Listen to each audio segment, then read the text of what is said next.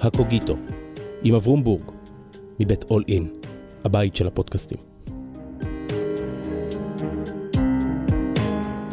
שלום, כאן אברום בורג, ברוכים השבים וברוכות הבאות לקוגיטו, אל ספריית הטקסטים של הישראלים, והיום עם הפרופסור עירן הלפרין. שלום עירן.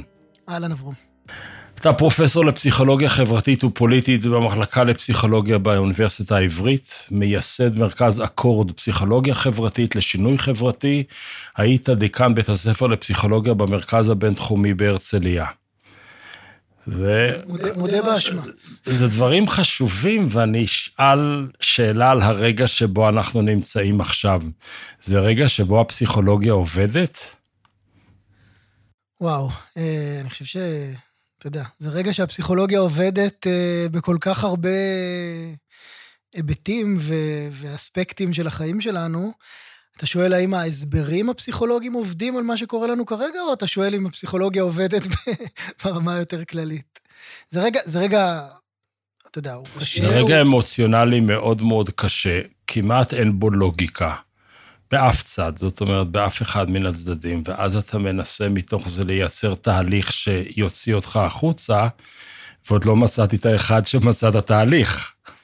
כן, אתה יודע, כשאתה שואל אם הפסיכולוגיה עובדת, אז הפסיכולוגיה לא בהכרח עובדת במקום שבו היא נותנת לנו את המרשם, או את המתכון של איך יוצאים, אבל היא בטח עוזרת לנו להבין את הסיטואציה, היא עוזרת לנו להבין את עצמנו בתוך הסיטואציה, היא עוזרת לנו להבין את החברה שלנו, ואולי ברמה מסוימת חברות אחרות בתוך הסיטואציה, זה לא אומר שכל הניבויים שלנו עובדים, אבל, אבל אני חושב שהיא חשובה.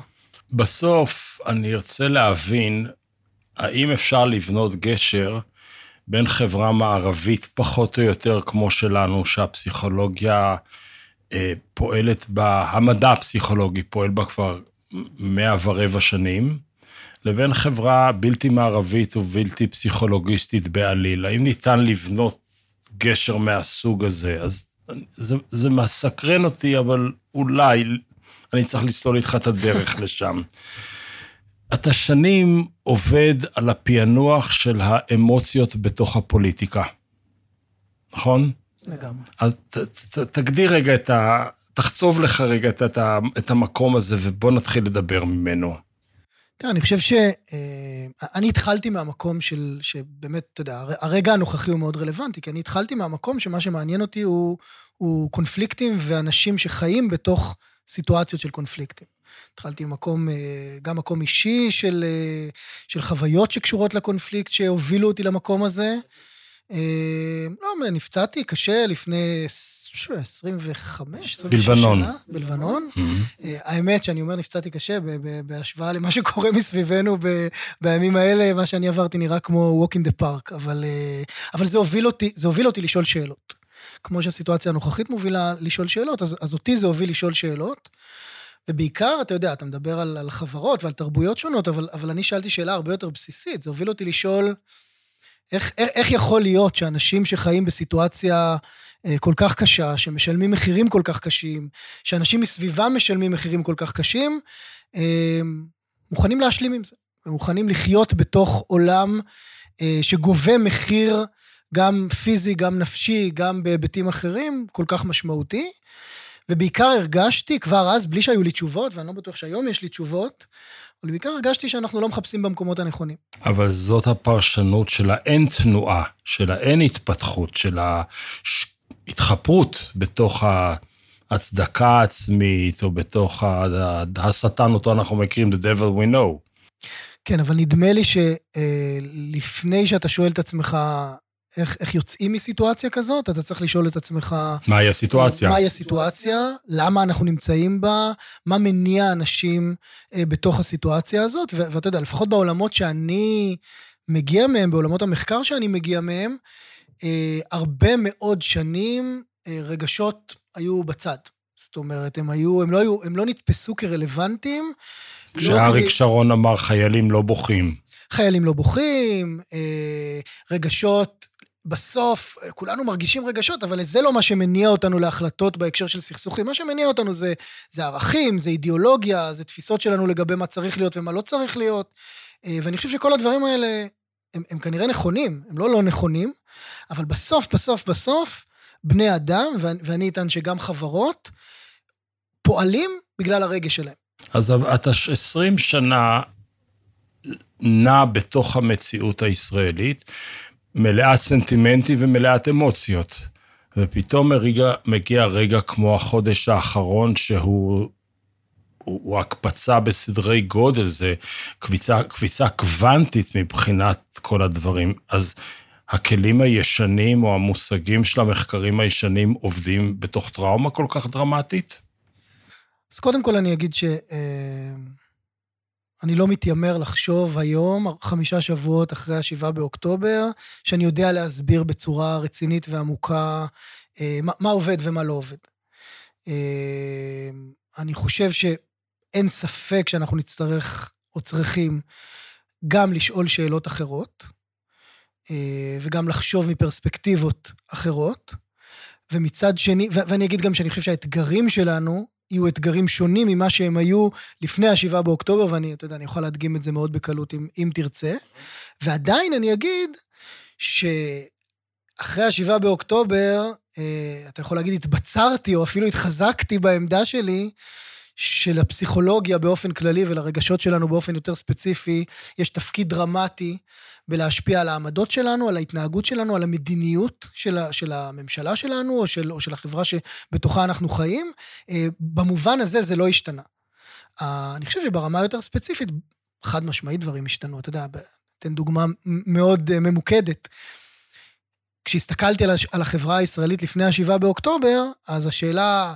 אתה יודע, השאלה שעמדה ב, ב, ככה, בראש הדף אצלנו, כשניסינו לשאול את עצמנו מה התפקיד של אנשים שחוקרים פסיכולוגיה בתוך סכסוך כזה, שאלנו את עצמנו איך מביאים למצב של האנשים פה בכלל יהיה אכפת. אתה זוכר את התקופה הזאת לפני שנים, לפני חמישה שבועות? שאנשים, ש, ש, שעיקר האתגר בהקשר של הפסיכולוגיה, בטח בצד של החברה הישראלית. היה לגייס אותם לצד של לשים לב למשהו שהוא אכפתי, כן. אנשים אמרו, לפני, עד לפני חמישה שבועות, הם אמרו, לעולם לא יהיה פה שלום, אבל האמת, זה גם לא כל כך משנה. אנחנו חיים פה חיים די טובים, הכלכלה שלנו בסדר, הביטחון שלנו בסדר, זה לא מעניין אותנו. בבחירות האחרונות, הסכסוך הישראלי-פלסטיני לא היה על השולחן בכלל, הוא לא היה אישו, בשום צורה. זה בחירות בלשון רבים, הרבה בחירות. הרבה בחירות, כן. הוא, לא, הוא לא היה אישו. מהשבעה באוקטובר, באוקטובר ואילך, אני חושב ש... הפיל על השולחן. הפיל על השולחן, הוא מתפרע, אה, עדיין אני מניח ויודע אפילו מנתונים, שרוב האנשים יגידו לעולם לא יהיה פה שלום, אבל הם כבר לא יגידו מה זה משנה. אז בוא, בוא, בוא באמת נבטיח לעצמנו שעוד הרבה זמן, חודש, חודשיים, נסתכל על אירועי החודש הזה, ונחזור לחברה יותר רגועה, קצת יותר מתונה, ולא עם מונה גייגר שמתפרע בסימנים שלו. איך עוברים מפסיכולוגיה של סכסוך, לפסיכולוגיה של אמון. איך זה קורה? אני רוצה לריב איתך, אני רוצה להתקוטט איתך, אני מלא כעסים של שבעים וחמש שנה, או של חמישים וכמה שנים, איך פתאום, איך פתאום אני אאמין בך, או לך? אז אני חושב ששאלה משמעותית מאוד בהקשר הזה, היא לשאול, האם באמת המטרה היא אמון? זאת אומרת, האם המעבר הוא מפסיכולוגיה של סכסוך, לפסיכולוגיה של אמון, האם אני צריך לה... ובהקשר הזה גם, אתה יודע, השאלה היא מה זה אמון. אני חושב שה... שאני אפחד פחות. שאני אפחד פחות, שאני לא כל כך רוצה להתחתן איתך, כמו אל תהרוג אותי. אוקיי, אז השאלה אם אתה תהרוג אותי או לא, היא כבר שאלה אחרת לחלוטין משאלת האמון, נכון? זאת אומרת, אם אתה שם על השולחן כרגע, בוא נתחיל לסדר לעצמנו מושגים. אתה, כשאתה אומר, אז התחלת מאמון, אבל אז עברת לשאני אפחד פחות. ואני חושב שאתה יודע מה, דווקא הסיפור של הפחד או החרדה הקולקטיבית, הוא, הוא סיפור מעניין גם ברמה ארוכת הטווח, אבל גם בהקשר של, של הרגעים שבהם אנחנו נמצאים, נמצאים פה עכשיו. כי, כי, כי בסוף, בסוף, בסוף פחד ו- וחרדה, גם ברמה האישית וגם ברמה הקולקטיבית, הם, הם, הם באמת אחת התשתיות הכי, הכי בסיסיות של חברות בסכסוך. אנחנו יכולים לדבר על תקווה, ואנחנו יכולים לדבר על ייאוש, ואנחנו יכולים לדבר על שנאה, ו- ואנחנו יכולים לדבר על אמפתיה בימים, בימים אחרים, אבל בסוף, בסוף, קודם כל אנשים רוצים להרגיש בטוחים. וזה הדבר הכי, הכי, הכי בסיסי. ו- ואני חושב שה... הדבר הראשון שאנחנו צריכים לשים על השולחן, הוא שהצורך של אנשים כאינדיבידואלים, וגם כקולקטיב, להרגיש בטוחים, הוא צורך שאנחנו צריכים להכיר בו. הוא לא הפרעה, הוא לא הפרעת אישיות, לא אינדיבידואלית ולא קולקטיבית, וגם אם חברות בסכסוך מפתחות לפעמים אה, רגישות, מה שאנחנו קוראים לו רגישות יתר, לפחד או לחרדה, אנחנו, אנחנו יכולים להבין את זה. זאת אומרת, הסיכון של לעשות טעות מהסוג שבו הפחתתי בערך האיום עליי, למשל אולי כמו שקרה למדינת ישראל עד השבעה באוקטובר, ולטעות בכך שאנחנו יכולים לאבד חלק משמעותי מתחושת הביטחון הקיומי שלנו, אל מול טעות שבה אנחנו מגזימים בהערכת האיום, הטעות השנייה היא פחות חמורה מהטעות הראשונה. אבל הטעות השנייה היא גם זאת שהרבה מאוד פעמים מונעת מאיתנו לנסות דברים חדשים, להשתעשע ברעיון. אז אני חוזר לשאלה. כשאני אומר, אני, אני ישראלי, אתה, אתה ישראלי, אנחנו חיים פה, כלומר, אם אנחנו ניקח את המתודולוגיות האלה לקוסובו, מן הסתם, הכפתורים יהיו במקום אחר, וניקח אותם לעיראק, הם יהיו במקום אחר, אנחנו פה. חברה שמצד אחד מונעת מהיסטוריה של טראומות שמטופחות גם, גם כשלא צריך, ומצד שני ביטחון עצמי לרמת יוהרה ממש, מה? שניים, שניים בכרטיס אחד, אוקיי? ואתה צריך עכשיו לקחת את החבילה הביפולרית הזאת, הדו-קוטבית הזאת, ולהעביר אותה למצב שהיא תרצה לבחון רעיונות שונים משני הדברים. אל תתייהר יותר מדי ואל תירא יותר מדי. אז איך, איך, איך אתה מה... עכשיו אני פוליטיקאי לרגע, אני מנהיג לאומי. איך, איך אני עושה את זה? אז אני, אני חושב שה... הסוד בהקשר הזה תמון בהבנה של המהות של, של חרדה או של פחד קולקטיבי, ובאסוציאציות שאנחנו יצרנו לעצמנו בהקשר שלו לאורך השנים. אני אנסה להסביר. אנשים שמפחדים, ואני חושב שכמעט כל חברה בסכסוך, ממה שאני מכיר, מאופיינת בפחד או בחרדה קולקטיבית מאוד מאוד משמעותיים. אנשים שמפחדים, בניגוד נגיד לאנשים ששונאים, הם אנשים שאומרים, יש עליי איום משמעותי, אני לא בטוח ביכולת שלי להתגונן בפני האיום הזה, ומה שאני רוצה להשיג, אני רוצה להשיג ביטחון, אני רוצה להרגיש יותר בטוח. הכישלון הגדול של החברה הישראלית בעיניי לאורך השנים, בהקשר של הסכסוך הישראלי-פלסטיני, ובהקשר של אה, עניינים שקשורים לפחד וחרדה, הוא שהאסוציאציה היחידה שיש לאנשים בראש פה, היא שאת הביטחון אפשר להשיג אך ורק בדרכים מיליטנטיות. ואת ביטחון אפשר להשיג בדרכים מיליטנטיות או לא. זאת אומרת, מיליטריסטיות. מיליטריסטיות, סליחה. אלו שתי האופציות היחידות. אין אופציה אחרת. צריך לזכור שאנשים מפחדים, לא רוצים להשמיד את האחר. הם לא רוצים לפגוע באחר. הם רוצים להרגיש בטוחים. אבל כשלאורך כל כך הרבה שנים, האסוציאציה היחידה שיש לנו היא שביטחון יושג אך ורק דרך צבא יותר חזק, פעולות אה, אה, אגרסיביות יותר, ולא בדרכים אחרות, אין לאנשים אופציה אחרת. רגע, רגע, רגע, בוא, עוד דקה פה. כשאני רוצה להרגיש יותר בטוח, אני בעצם רוצה שני דברים. אני רוצה להגן על עצמי יותר טוב, ואני רוצה להסיר את האיום, שזה לא בהכרח אותו דבר, אחד זה עשה טוב, אחד זה סור מרע, אז להגן על עצמי, אני גוליית, עוד שריון, ועוד קסדה, ועוד טיל, ועוד, אני לא יודע, כיפת ברזל, זה ממש גוליית, היה לו כובע מברזל, אוקיי? אבל להסיר את האיום, זה לתקוף אותו, לחסל אותו, ל- ל- לשטח אותו, כל המילים האלה. כן, עכשיו, זה כן, לא... כן או לא?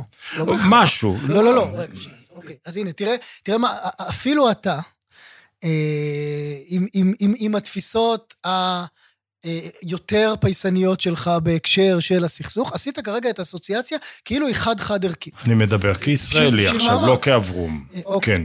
וזה מאוד, אבל זה מאוד משמעותי. זאת אומרת, קודם כל עשית ניתוח כמעט של פסיכולוג חברתי בהקשר של מה זה פחד, וזה היה מדויק.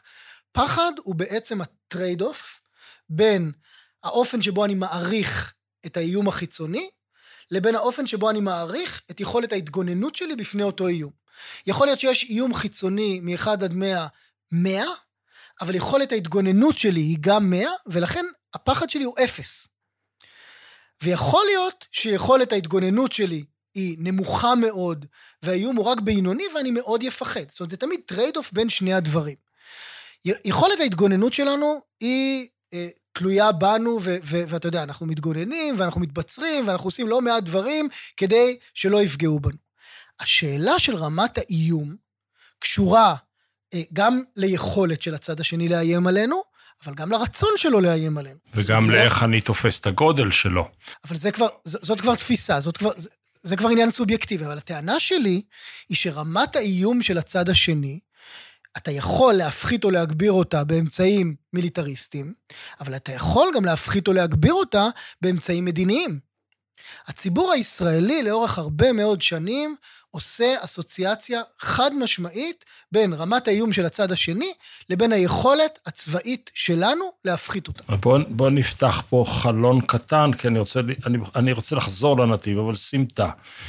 יש עולמות שבהם ניצחון, עכשיו כולם מנצחים כל הזמן, ניצחון זה טוב לך וטוב לי, זה ווין ווין, ואנחנו נמצאים במצב שהורדתי גם את האיום וגם את הסיכון שעומד, העליתי, הכל יותר גבוה, הגנה שלי יותר גבוהה והאיום שלו יותר קטן.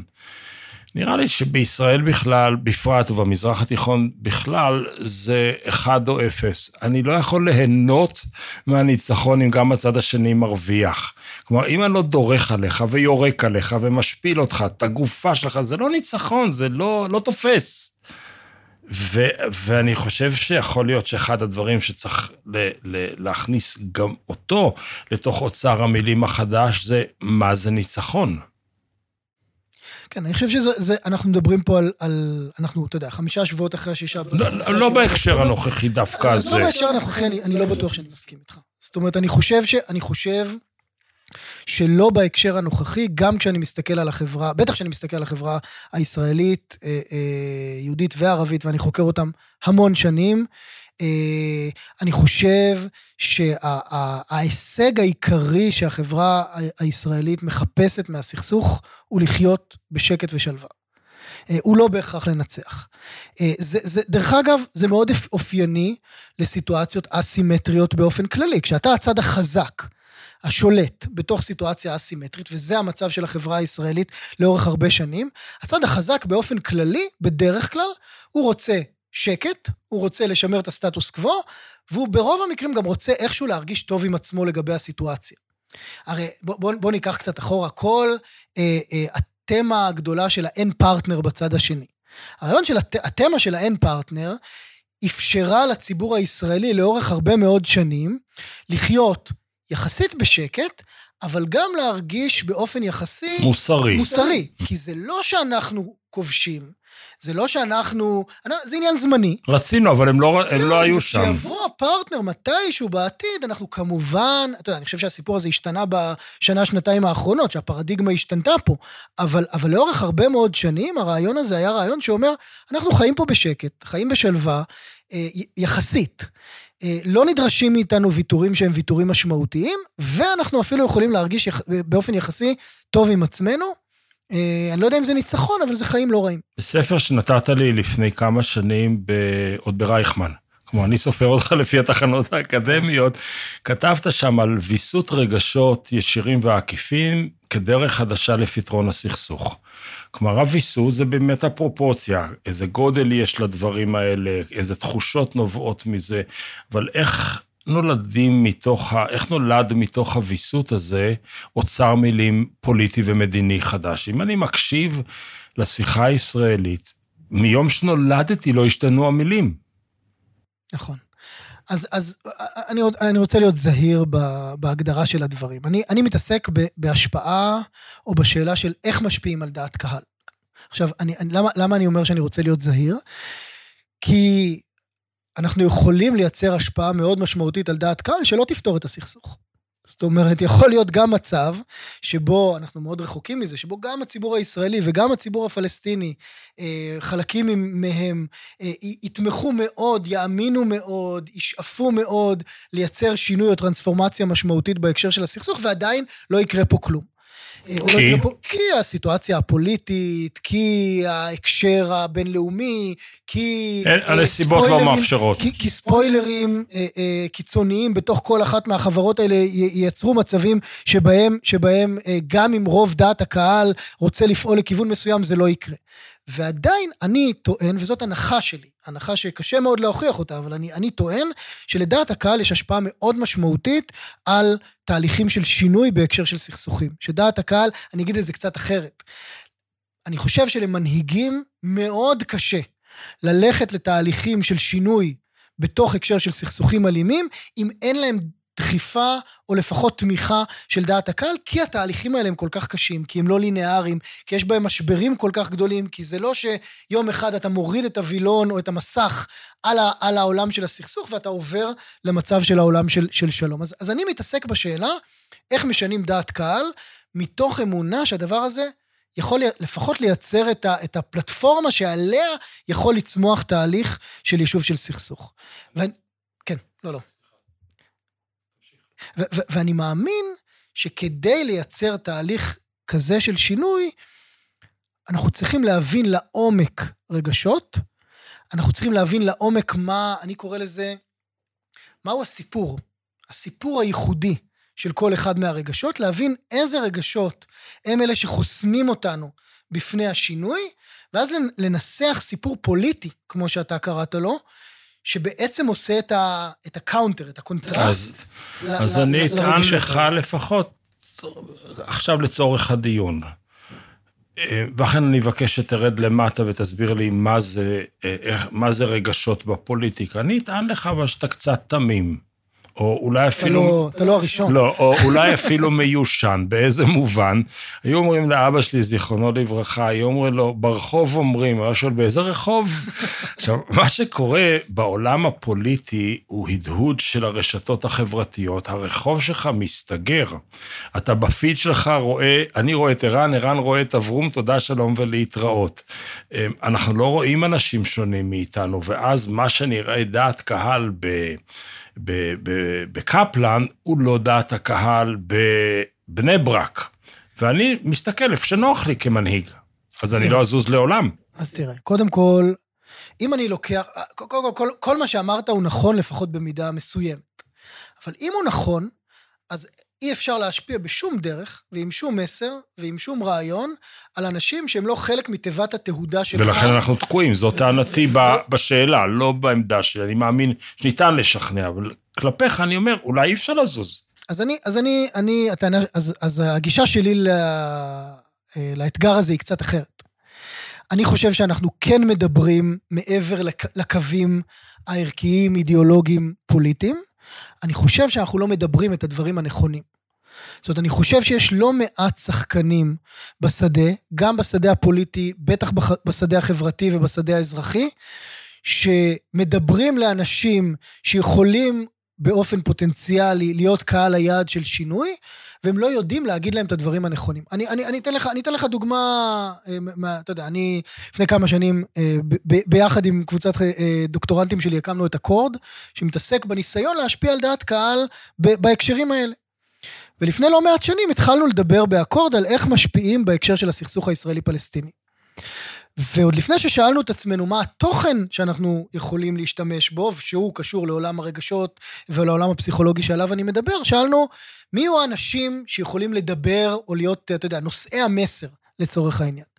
ועשינו סוג של מיפוי כזה, ואחד הדברים שגילינו הוא שיש לא מעט אנשים, אם זה משפיענים חברתיים, רשתות חברתיות, אם זה אנשי תקשורת שיושבים בצמתים, אתה יודע, במקומות הכי הכי מרכזיים, ו- ו- ו- ויכולים להדהד או להעביר מסרים מסוימים, אם זה אה, סלבס בטיקטוק, או פוליטיקאים שמדברים ל- ל- לשני הצדדים, ויש גם כאלה, שברמת האמונה או הערכים הבסיסיים שלהם אומרים לנו, אני רוצה לדבר על הנושא הזה, אני הייתי, אני הייתי מאוד מאוד רוצה לדבר על הנושא הזה, אני מאמין שחייבים לעסוק בנושא הזה, אין לי מושג מה להגיד, אני מרגיש שאני אהיה לבד בתוך הסיטואציה הזאת, אני מרגיש שיצחקו עליי, אם אני, אם אני אדבר על הנושא הזה כשאנשים אחרים לא מדברים עליו, אני מפחד שאם אני אדבר עליו, אנשים לא יתמכו בי, כי אני אראה מנותק ו- ו- ולא רלוונטי, זאת אומרת, אני חושב שלחלוטין יש סוכנים רלוונטיים בשדה התקשורתי, ברשתות החברתיות, בעולם הפוליטי, שיכולים לשאת מסרים כאלה, אני חושב שהם לא יודעים מה להגיד. אחד הדברים שריתקו אותי בעבר בפוליטיקה האמריקאית, זה שבעשור וחצי האחרונים, התוכניות הסאטירה נתפסות כמקור יותר אמין לחדשות, או למידע, מאשר תוכניות הניוז עצמן. פה אני לא בטוח שזה עובד, כי הסאטירה פה היא קצת, אה, היא, היא פחות נוש, נושכנית, או רובה, וזה מאוד דומה למה שאתה אומר, שיכול להיות שיש ערוצים להעברת מסרים, שאני לכתחילה לא הייתי חושב עליהם שהם כאלה. כן, אבל אתה יודע, בוא, בוא, בוא ניקח את זה, אתה יודע, בוא, בוא נסתכל על זה בפרספקטיבה, איפה, איפה אה, חלק גדול ממצביעי בן גביר, שאתה יודע, שבסך הכל היה גיוס מאוד מאוד מאוד משמעותי. אני יודע איפה הם לא.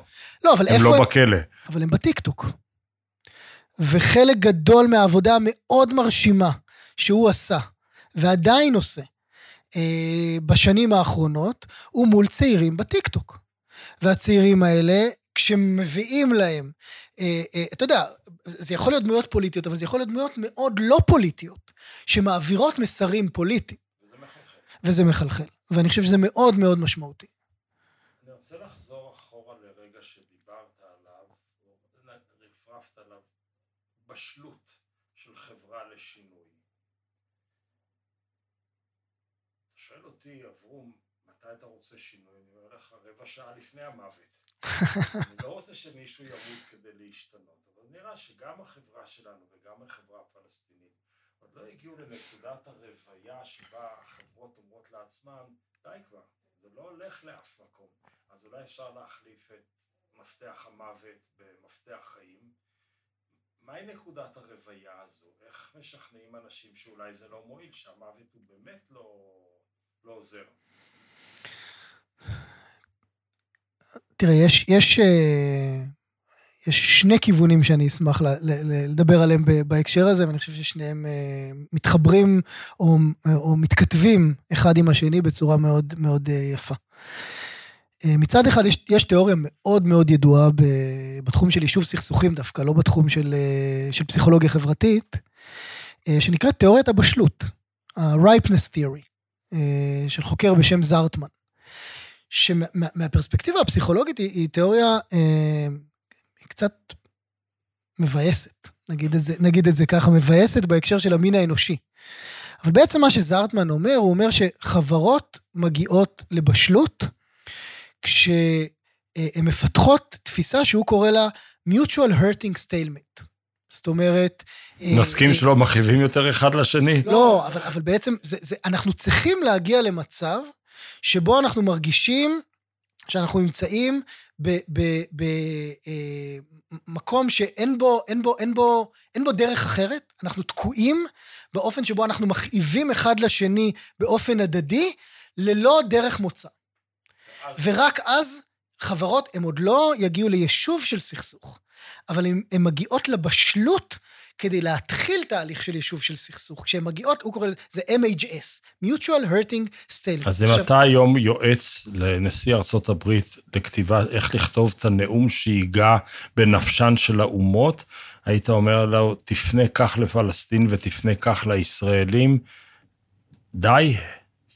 אז אני חושב שהחברות כרגע נמצאות, אתה יודע, נמצאות במצב קצת שונה, בתוך הסיטואציה, אבל, אבל, אתה יודע, רבע עשירית, הכוס המלאה, של המון המון כוס ריקה שיש לנו בתוך הסיטואציה הנוכחית, הוא באמת הכיוון הזה. הכיוון שאומר, ושוב, זה, זה מאוד מעציב בהקשר של המין האנושי, אבל בעצם שאומר שכן, בסיטואציות שבהם אנשים חווים כאב, משבר, איום מאוד מאוד משמעותי, הוא לכל הפחות יכול להוביל אותם לחשיבה מחדש. אני, אני רוצה לחבר את זה, אבל לעוד פרספקטיבה, ו- ו- ו- ואולי נותנת לנו מבט קצת יותר חיובי על הדבר הזה, אבל, אבל, אבל הוא מתכתב מאוד עם, עם מה שאמרתי עכשיו. אנחנו לא מעט שנים חוקרים תקווה. וחוקרים את השאלה של מה, מה, מה מוביל, או מה, מה זה אומר שחברות מפתחות תקווה ל, ל, ליישוב של סכסוך. וביחד עם, עם, עם, עם עודד, דוקטור עודד לשם אדומי, ש, ש, שנמצא במעבדה שלי כבר לא מעט שנים, אנחנו מדברים בעצם על הרעיון שתקווה מורכבת משני חלקים. אנחנו מדברים על, על, על, על תחושה של probability, זאת אומרת, יש סיכוי להשיג משהו, ועל sense of urgency, זאת אומרת, על רצון או על תחושה ש... הסתברות ודחיפות. דחיפות והסתברות. דחיפות והסתברות, הסתברות ודחיפות. עכשיו, בואו נתחיל דווקא מהדחיפות, כי הדחיפות מאוד קשורה לתיאוריה של, של, של זרטמן, של, של הבשלות. כי, אתה זוכר, אמרתי לפני כמה דקות, החברה הישראלית הרבה מאוד שנים אומרת, לא יהיה פה שלום, וזה גם לא כל כך דחוף, זה לא כל כך, אז מה? אז לא יהיה, יש לנו, יש לנו דברים יותר, יותר דחופים להתעסק בהם. ו- ו- ואנחנו מדברים על זה שחברות, כדי להתחיל בכלל מהלך, שמקדם אותם אל עבר ישוב של סכסוך בדרכי שלום, קודם כל צריכות להגיד, זה מאוד מאוד דחוף לנו. אנחנו חייבים לצאת מתוך המצב שבו אנחנו נמצאים כרגע, ולנסות להגיע למצב יותר טוב, ואז השאלה השנייה ש- ש- שצפה, לאחר מכן היא, האם זה בכלל אפשרי? האם אפשר להגיע למקום שהוא יותר טוב? אני חושב שחוויות מאוד מאוד קשות, חוויות טראומטיות, כמו החוויה שהחברה הישראלית אה, נמצאת בתוכה בעצם בשבועות האחרונים, מייצרות שני וקטורים כמעט סותרים לשני ההיבטים האלה. זאת אומרת, מצד אחד, אני מניח, ואני רואה את זה גם בנתונים שלנו מהשבועות האחרונים, שתחושת הדחיפות מאוד מאוד עלתה. כי פתאום אנשים צריך לעשות משהו. חייבים לעשות משהו. אני לא יכול לחיות בתוך סיטואציה, גם אם נשקם את הדרום, ונכניע את החיזבאללה, וכמו שאמרת, ננצח. אנחנו לא יכולים לחיות בתוך הסיטואציה הזאת עוד כל כך הרבה שנים, כי, כי, כי, כי זאת סיטואציה רעה מאוד מאוד, לחיות בה, לגדל בה ילדים, ולחיות בה כחברה.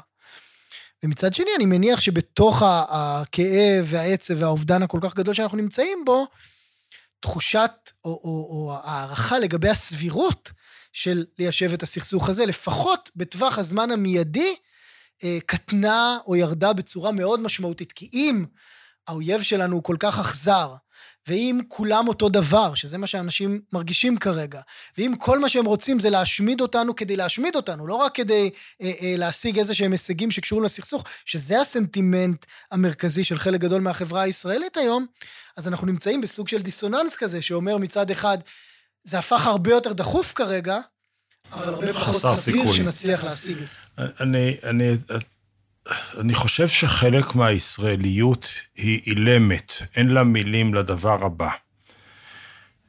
יש לנו תפיסה ביטחונית, אולי היא לא עבדה, אבל יש לנו אסטרטגיה ביטחונית.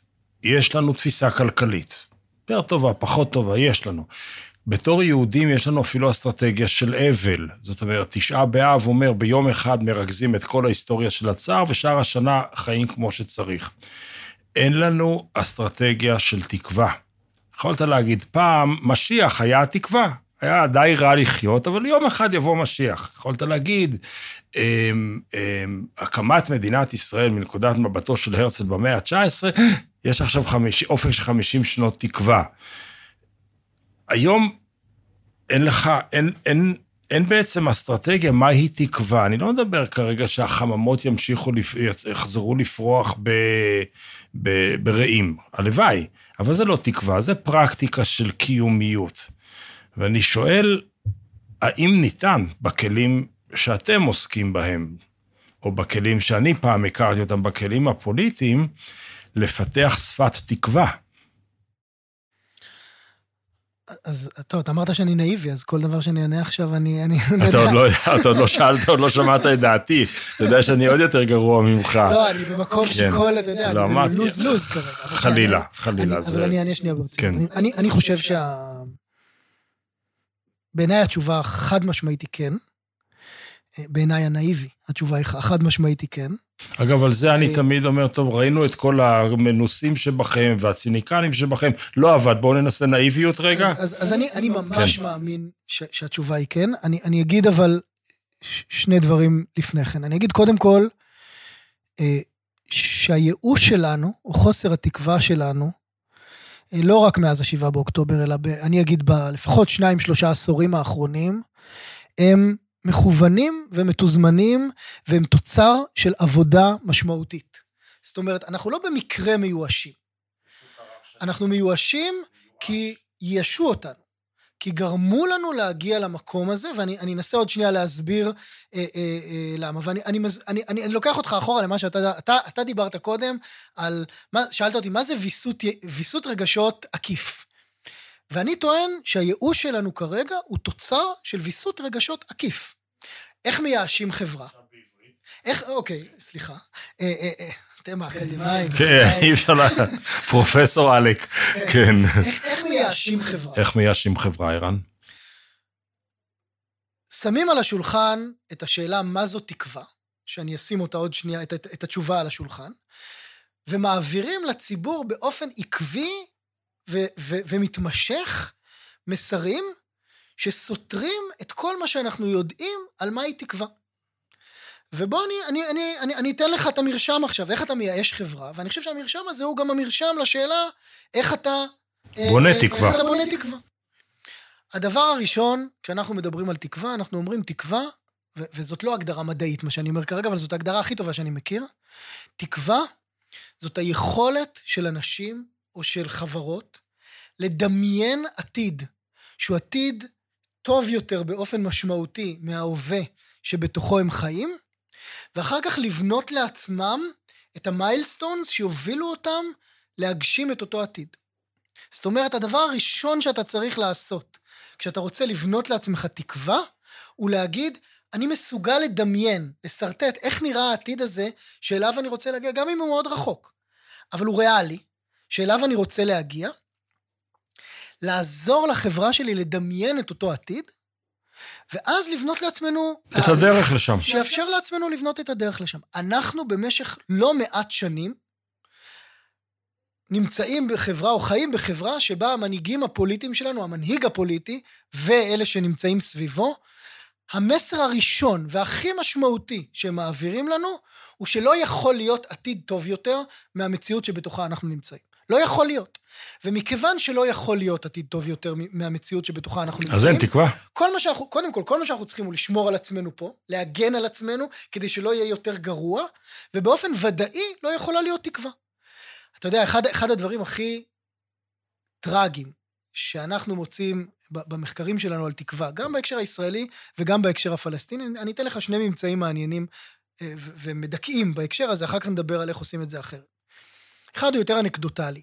כשאנחנו ביקשנו מבני נוער, בבתי ספר ישראלים ופלסטינים, לד... לא דיברנו איתם על תקווה. אמרנו להם, בואו תדמיינו עתיד טוב יותר בהקשר של הסכסוך הישראלי-פלסטיני. רובם המכריע אומר לנו, אני לא מסוגל לדמיין עתיד כזה. זה לא שאין להם, אני לא מס... קוגניטיבית, זה מהלך כל כך כל כך מאתגר. זה מה שאני קראתי, האילמות. אין לי מילים. אין לי מילים, אין לי דמיון. זה לא, זה לא רק שאין לי את המילים כדי לספר לך את הסיפור, אין לי את, אני לא מסוגל. והשני, ופה זה, זה לא אנקדוטלי, יש ממש מאמרים שפרסמנו בהקשר הזה. אתה יודע, ברוב החברות, כשאתה מסתכל על תהליכי שינוי, הם מגיעים מאנשים צעירים. שינויים מגיעים מאנשים צעירים, אנשים צעירים, דיברנו על נאיביות, הם יותר נאיביים, הם עברו פחות קישור, יותר מעיזים, הם יותר מעיזים, יש להם יותר בשביל מה, בשביל מה להילחם. אנחנו פרסמנו לפני שנה מאמר שהראה שכשאתה מסתכל שלושים שנה אחורה על הסכסוך הישראלי-פלסטיני, ואתה שואל אנשים עד כמה הם מאמינים שיכול להיות פה טוב יותר, בצד הישראלי ובצד הפלסטיני, אתה רואה שתי מגמות.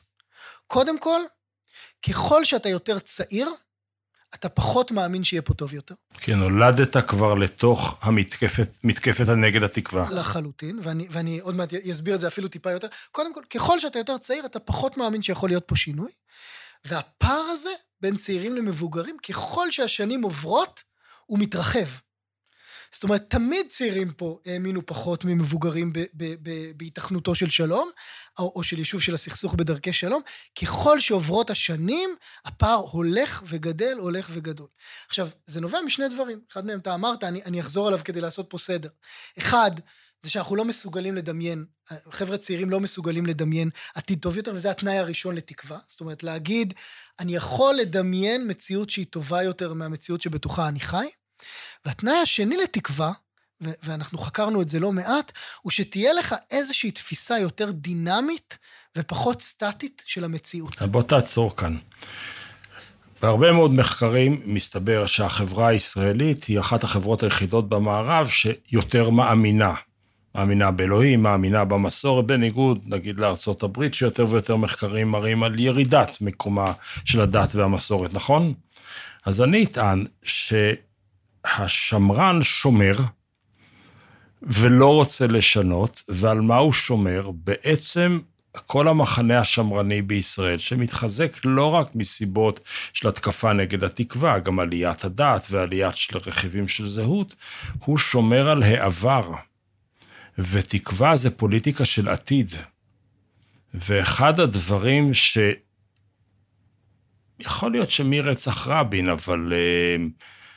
אולי מברק של אין שותף, אני לא יודע כרגע איפה הנקודה המדויקת, אבל באזורי חיוג ההם, כל המחנות הפוליטיים הציונים הישראלים, או היהודים הישראלים, הודו שאין עתיד.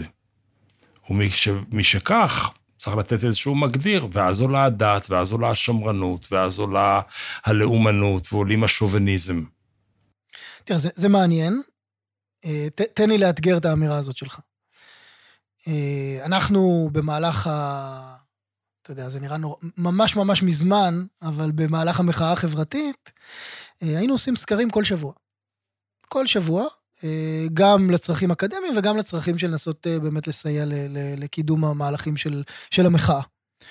ואחד הדברים שעלו בצורה מאוד מאוד מאוד ברורה מה, מהסקרים האלה, הוא שכשאתה מחלק את הציבור היהודי בישראל, למחנה, כשאתה עוזב לרגע את הזהויות הפוליטיות הקלאסיות של ימין ושמאל, ומגדיר מחדש את המחנות הפוליטיים על פי המחנה, בוא נקרא לו לצורך הכותרת, אפשר להתווכח על זה אחר כך, דמוקרטי-ליברלי, מול המחנה השמרני, לאומי, לאומני, איך שלא נגדיר אותו, ההגדרות האלה הן הגדרות של, של האנשים עצמם, בין שישים ל-שישים וחמישה אחוז, יותר קרוב ל-שישים וחמישה אחוז, באופן מאוד מאוד עקבי, מהציבור היהודי בישראל, מגדיר את עצמו כחלק מהמחנה הדמוקרטי-ליברלי, ולא כחלק מהמחנה השמרני. כן, אבל אז שאני אכנס לפרטים מתחת למכסה המנוע, יכול להיות שההגדרה שלי של ליברלי ושלהם לא דומה. אני הגדרתי את זה לאורך המחאה הרבה מאוד פעמים, כזהות פוליטית חלולה. אבל עדיין, אבל עדיין, ההגדרה הסובייקטיבית הזאת, שבעיניי היא מאוד משמעותית, מאתגרת מאוד את מה שאתה אמרת. כי אם שני שליש מהציבור היהודי בישראל רואה ברמה הזהותית, עזוב כרגע את הפרטים, בפרטים אנחנו כנראה מסכימים שיש שם חילוקי דעות מאוד מאוד גדולים, אבל, אבל הוא רואה את עצמו כאדם פרוגרסיבי, כאדם שמסתכל פתוח, ליברלי, הוא מתקדם, דמוקרטי, מתקדם, אז אתה שואל את עצמך, רגע, רגע, אז אם זו, זה הסנטימנט או, או, או, או האוריינטציה המאוד מאוד בסיסית של חלק גדול מהאנשים, למה כשאני אשים על השולחן דווקא את השאלה של הסכסוך, הם יהיו בדיוק במקום השמרני שאתה דיברת עליו? כי אתה צודק. כי אם הייתי שם על השולחן את השאלה של הסכסוך, שישים ארבעים היה מתחלף. אפילו, שישים ארבעים, והתשובה, הייתי נדיב, והתשובה היא? והתשובה שלי, והיא מתחברת ב- ב- ב- בדיוק למה שאמרתי קודם, היא שלאורך שניים, כמעט שניים וחצי עשורים, בחברה הישראלית יש רק נרטיב אחד, בהקשר של, אני אקרא לו הנרטיב, שמפרש את הסיטואציה במזרח התיכון. רק נרטיב אחד. בני אור ובני חושך. הנרטיב שבו, שאומר, לעולם לא יהיה פה שלום, אין פרטנר, לא יהיה פה פרטנר, כולם אותו דבר בצד השני, את הנרטיב הזה, אתה יודע, הדהדו אנשים גם מהצד הימני, גם מהצד השמאלי, ויותר מזה אני אגיד, חלק גדול ממנהיגי המחנה, מה ש... אם הייתי מגדיר את זה על פי ההגדרה שאמרתי כרגע, המחנה הדמוקרטי-ליברלי, בעצם קיבלו את הנרטיב הזה, לאורך השנים. או קידמו אותו. או קידמו אותו, או הובילו אותו, אבל לכל הפחות קיבלו את הנרטיב הזה, ואמרו לאנשים, אם יש הבדל בינינו לבין הצד השני, הוא לא בפרשנות של המציאות כרגע, הוא אולי בכוונות הארוכות הטווח שלנו. אני טוען שכשאתה מקבל את הנרטיב הזה לאורך השנים, יותר מזה אני אגיד, קוראים שני דברים. אחד, אתה לא יכול לייצר שום תקווה, כי אתה אומר, לא, כי אם אתה אומר, לא יהיה פה, לא יכול להיות פה עתיד, שהוא עתיד שונה מהמציאות אה, שקורית כרגע, ואני אגיד דבר יותר דרמטי מזה, וזאת הנקודה הכי קריטית, והיא בעיניי גם הנקודה שהובילה אותנו בסופו של דבר, לסיטואציה שבה אנחנו נמצאים היום, כשהנרטיב המרכזי אומר, אין פה תקווה, ולא תהיה פה תקווה, זה גם מייצר פעולות מסוימות, ומסרס פעולות אחרות. והרעיון הזה של ניהול הסכסוך, הרעיון הגאוני הזה של ניהול הסכסוך, שמוביל לזה שאנחנו לא מדברים עם הצדדים היותר מתונים, ואנחנו משמרים את הצדדים היותר קיצוניים בצד השני, ושככל הנראה גם מוביל אותנו לסיטואציה שבה אנחנו נמצאים היום, הוא בסוף תוצר של state of mind. של state of mind, של ייאוש. אז תשאר. עכשיו אני רוצה לצאת לרגע ממשבצת הייאוש, כי זה מבאס להיות כל היום באזור של הייאוש, ואני אגיד לך ככה, אני אגיד לך שבעצם מחנה מסוים, שמרני יהודי דווקא, אני לא יודע שמרני נוצרים, אני לא יודע שמרני מוסלמי, שמרני יהודי, צריך את האויב, את השטנה, את עשיו ששונא ליעקב, כמגדירת זהות. כשאנחנו הליברלים דמוקרטים, כלשונך, באים עם התקווה, תקווה מוחקת הגדרות, תקווה מפילה גדרות, תקווה מאפשרת שילובים. אני לא רוצה להשתלב, אני רוצה לשמור את השבט קטן וסגור, אין יוצא ואין בא. ולכן שימור השטנה כאן הוא לא רק תעלה, ראיית מנהרה, שלא אפשרה לי לראות אלטרנטיבות אחרות, זה נורא שימושי, לשבט היהודי בתוך החברה הכלל ישראלית. לכן, זה לא רק התקפה על התקווה, זה שימור זהות אתנית. אז תראה, קודם כל אני אגיד, אתה יודע, זה, זה, זה קשה לדבר, אני, אני מסכים לחלוטין עם כל מה שאמרת, ואני עוד שנייה, עוד שנייה ידבר על המורכבות שאני רואה בזה, אבל צריך להגיד, זה, זה קצת קשה לדבר על ה, על ה, על הדבר הזה בימים האלה. זאת אומרת, אה, הרבה יותר קל היה לי לדבר בשפה הזאת לפני חמישה שבועות ויום, אה, הרבה יותר קשה לדבר בשפה הזאת כשאתה רואה, כן, פעולות כל כך אלימות, כל כך אכזריות, כל כך קשות, שאני מניח שכל מי שמקשיב לשיחה שלנו מחוץ לחדר הזה היה אומר לך, מה זה הבבלת הפסיכולוגי הזהותי הזה, הנה באמת רוצים להשמיד אותנו. בצד האחד ובצד השני, שני שליש מהחברה הערבית בישראל, רוצה להיות חלק מהקולקטיב הישראלי, ומגנה את, את הזוועות האלה. זאת אומרת, אני, אני רואה ניואנסים. כן, יש לי ויכוח עם הנתון הזה, אם תרצה נדבר עליו עוד מעט, אבל, אבל, אבל בסדר. אבל, אבל בוא נגיד, בוא, בוא, בוא נגיד את זה אחרת. אין ספק, ואתה יודע, מה שאמרת עכשיו הוא אה, שיעור ראשון במבוא לפסיכולוגיה חברתית, בתיאוריית הזהות החברתית. אנשים צריכים את האחר כדי לשמר זהות חיובית, אנשים מפחדים מאוד מ... מ אתה יודע, פעם, פעם דיברו על האחר הוא אני, במערכת החינוך, שי פירון שהיה שר חינוך, דיבר על האחר הוא אני, ואני אמרתי מיד כשהוא, כשהוא בא עם התוכנית, עם כוונות סופר סופר חיוביות מבחינתו, אמרתי, מי שמביא תוכנית שאומרת האחר הוא אני, לא מבין תהליכים של זהות והזדהות ברמה הפסיכולוגית, כי האחר הוא לא אני. כי הזהות הקבוצתית שלי היא מאוד חשובה לי, השימור של הזהות הקבוצתית הוא מאוד חשוב לי. אוסקר ויילד אמר פעם, תהיה אתה, כי כל האחרים דפוסים. כן. לגמרי. והקונטרסט הזה הוא מאוד מאוד משמעותי, אבל המסקנה, אני אגיד שהמסקנה שלי ממה שאתה אמרת היא קצת אחרת. זאת אומרת, אתה אומר, אז יש פה צעד שמרני, ואני אגיד יותר משמרני, זאת אומרת, יש פה שוביניסטי אפילו. מיינסטרים משמעותי מאוד בחברה הישראלית, שרוצה לשמר את הזהות, וגם במחיר בדלנות מוחלטת. כן, וגם במחיר של, של, של המחירים של הקונפליקט, המחירים המסוימים שיש לקונפליקט, הוא רוצה לשמר את ה... את האני מול האחר, ואת העליונות המוסרית שיש לי מול האחר, ואת, ה, ואת הקבוצה שלי כקבוצת זהות אה, אה, אה, אה, קואסיבית במידה רבה, אבל אני אגיד, אוקיי, זה אתגר, עכשיו בוא נשאל את עצמנו, מה עושים אל מול האתגר הזה? ואני חושב שאחד הכישלונות הגדולים שלנו, מעבר לכישלון שבלייצר תקווה, היה הכישלון שבלייצר זהות חליפית, פוזיטיבית, אל מול הזהות שיש לחברה הישראלית בהקשר של הסכסוך. זאת אומרת, אני, אני אגיד את זה בשפה קצת, קצת, קצת יותר פשוטה. אנשים לא מבטרים על הזהות שלהם, אם אתה לא נותן להם אלטרנטיבה. וכשהקבוצתיות היא כל כך, כל כך משמעותית וחשובה לך, אתה לא יכול לוותר על התוכן של אותה קבוצתיות, או של אותה זהות קבוצתית, אם אין לך אלטרנטיבה אחרת. ולדעתך יש פוטנציאל לחלופה אחרת. אבל רגע, תן, תן לי להגיד לפני זה, לאורך הרבה מאוד שנים, חלק משמעותי מאוד מהזהות הקבוצתית, החברתית של החברה הישראלית, הייתה מבוססת ועדיין מבוססת, תשמע את השיח בימים האלה. הזהות שלנו מבוססת על הקונפליקט. מי זה אנחנו?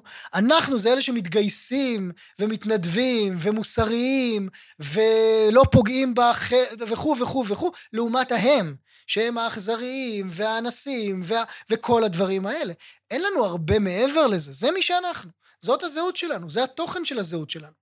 כל עוד אתה לא מייצר אלטרנטיבה לדבר הזה, בנוסף ללייצר, זאת אומרת, אני, אני בעצם מנסה להגיד, שאם אתה רוצה לבנות איזשהו, איזושהי תוכנית חדשה של תקווה, חלק מהתוכנית החדשה הזאת של התקווה, כן, חייבת לייצר סיפור אחר למי אנחנו.